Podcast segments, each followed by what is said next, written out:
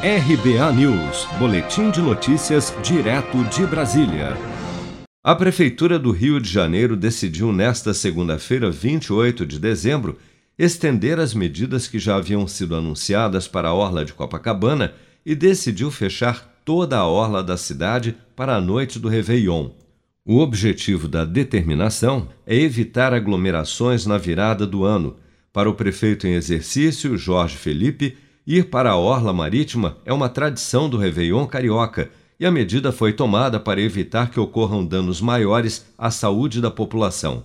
O decreto também proibiu a queima de fogos e o uso de equipamentos de som e instrumentos musicais em toda a orla da cidade.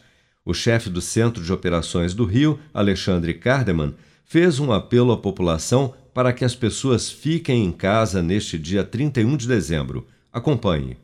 O que queremos passar neste momento, independente das restrições criadas, é que depende muito da atitude de cada um de nós.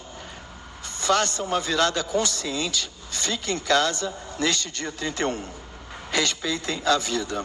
Em coletiva de imprensa realizada na manhã desta terça-feira no Rio de Janeiro, o prefeito Jorge Felipe afirmou que as medidas do bloqueio valem também para o transporte público, que não poderá circular a partir das 8 da noite do dia 31 e que haverá barreiras de fiscalização nos limites da cidade para evitar a entrada de transporte fretado desde a meia-noite do dia 31 até as 6 da manhã do dia 1 de janeiro de 2021. Seja para conquistar sonhos ou estar seguro em caso de imprevistos, conte com a poupança do Sicredi. A gente trabalha para cuidar de você, da sua família e proteger as suas conquistas. Se puder, comece a poupar hoje mesmo. Procure a agência Sicredi mais próxima e abra sua poupança. Sicredi, gente que coopera cresce.